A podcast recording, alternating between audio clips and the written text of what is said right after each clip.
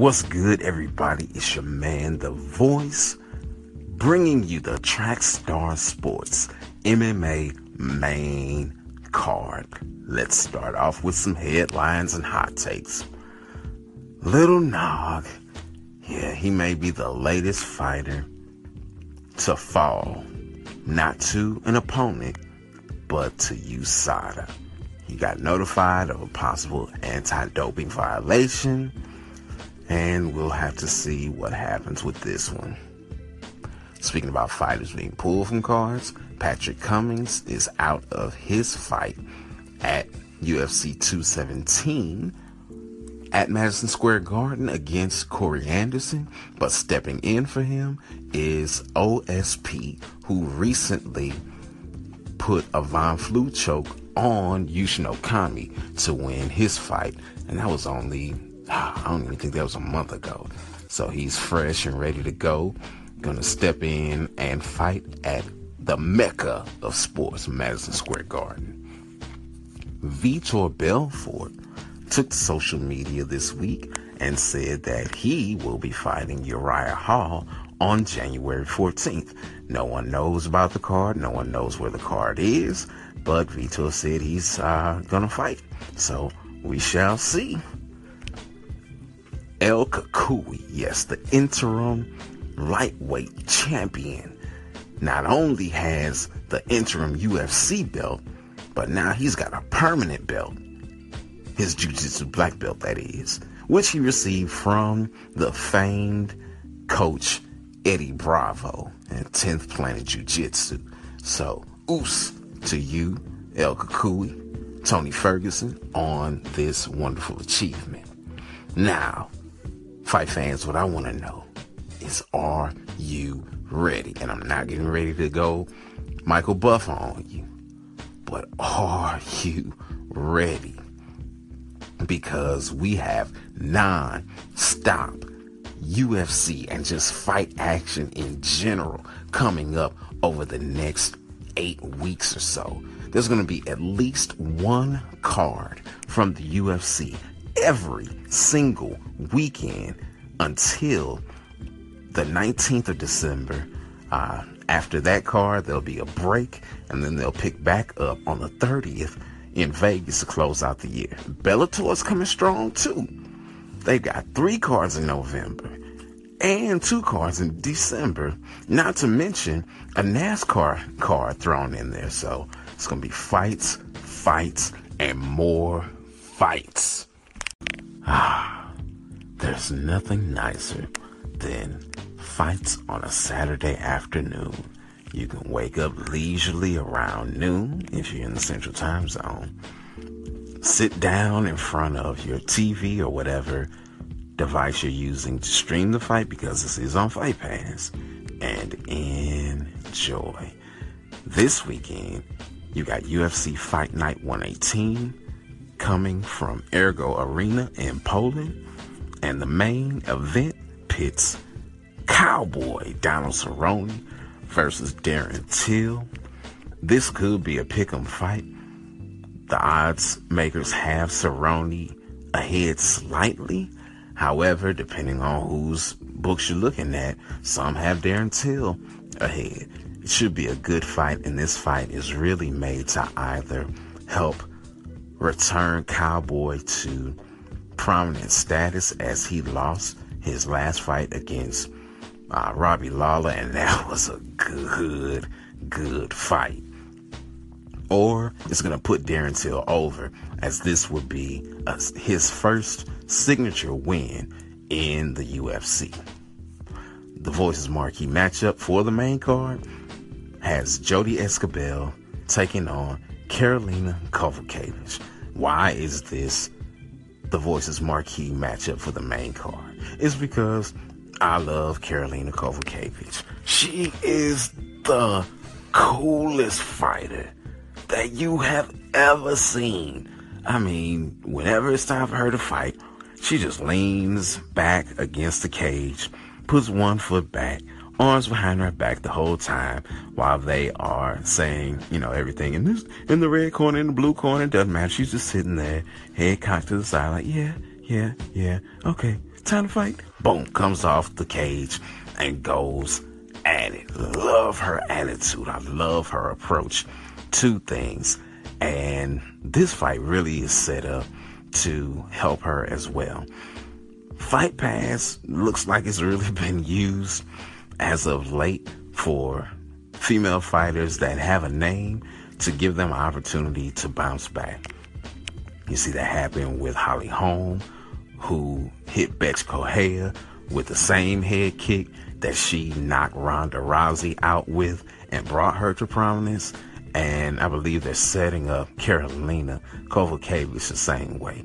She should beat Jodie Esquibel, and it should help bring her back into prominence. Now, granted, Karolina has not lost to anyone except for the best of the best. She lost to the champ, Joanna Jędrzejczyk. Yes, uh, Joanna champion. And who hasn't lost to her in the UFC? Nobody. I mean, she beats everyone, so there's no harm there, I should say. Uh, there's nothing for her to hang her head about with that fight. She also kind of got with Joanna in the fourth round of that fight last year at MSG, and it looked like she may have Joanna on the ropes for a minute. But she bounced back like the champion she was and won.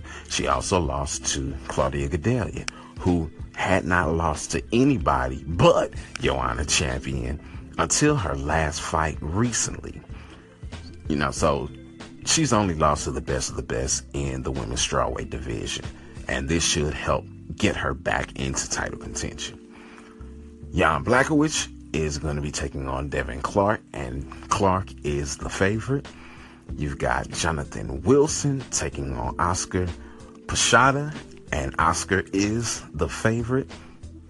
Now, the Voices marquee matchup on the undercard pits Conor McGregor's primary sparring partner, Artem Lobov, against Andre Touchy Fili out of Team Alpha Male in Sacramento, California. This should be a great, great fight. Artem comes with some very odd angles and odd approaches. Like he'll lead with a uppercut from the uh, reverse hand. It just does all kind of crazy stuff. Hands down when he fights. Uh, but that's how he does it. Just plotting and, and just weird. He, he comes at it a very different way. If he catches Andre Fili, yeah, it, it'll be night night for Fili. But Fili's got a great ground game, so I'm really interested in seeing how this one plays out. Friday night, Bellator 185.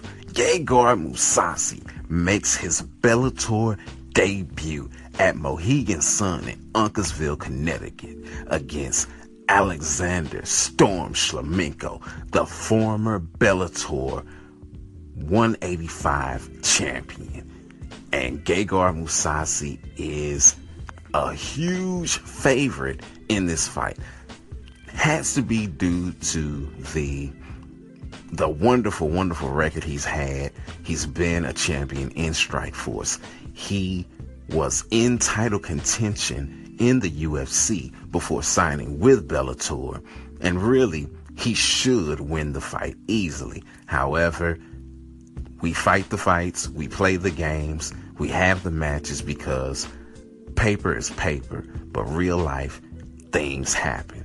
And the last time Gegard lost, he lost to a flashy, spinning, technique throwing Uriah Hall. And guess what Alexander Shlemenko does? Throws a whole bunch of spinning techniques, spinning back fits, spinning back kicks, spinning heel kicks, just spinning, spinning, spinning like a top. Now, Gegard has said that he is prepared for this because he knows Shlemenko's style. Again, though, this is how he got caught last time. So we shall see how this one plays out. You got Zach Bucia fighting Neiman Gracie, and Neiman Gracie is the biggest favorite on this card.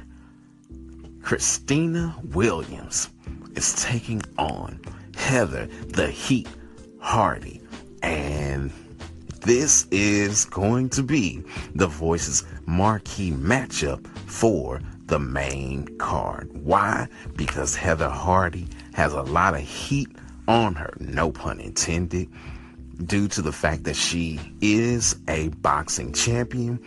In her first fight in Bellator, she had a decent showing. It was a nice back and forth fight. She wound up overwhelming her opponent with strikes and getting the TKO.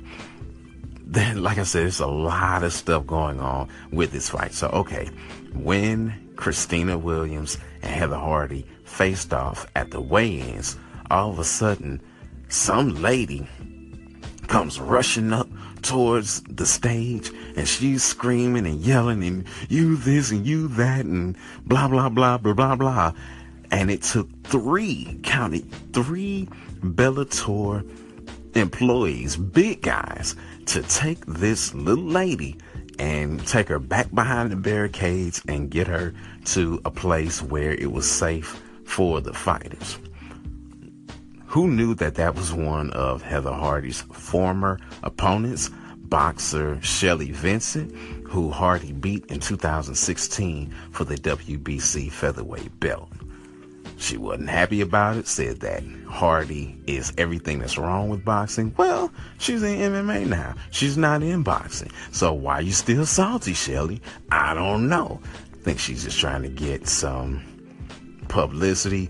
Hopefully, do some fighting in MMA, come in and fight Heather Hardy and or get her to come back to boxing to fight her. Either way it goes, um, you lost. It was a majority decision, but you lost. Take your loss, go on with your life, and hopefully you have a much better outing next go round.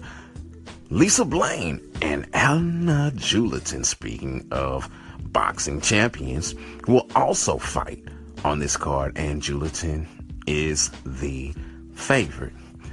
Rounding out the main card, you got Ryan Quinn and Marcus Surin, which is an even fight according to the matchmakers. Now, the Voices marquee matchup for the undercard pits Joaquin Buckley versus Vinicius de Jesus. Buckley is out of St. Louis now. Yes, you're all to say that the voice is a homer. He's always going for St. Louis fighters, but this boy has skills.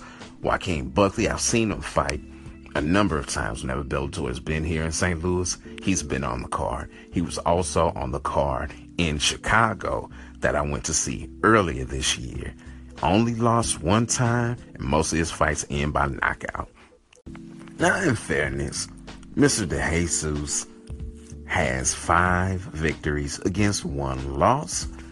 Most of his, or I should say, he's got two victories by submission, two KOs, and one decision. So he's a very well rounded fighter. He even beat Anderson Silva, not the Spider, the other Anderson Silva. Come on, man. You wouldn't be fighting on the Bellator undercard if you beat Anderson Silva. Anyway, should be a good fight as both of these one loss fighters are looking to build on the success that they have had in Bellator.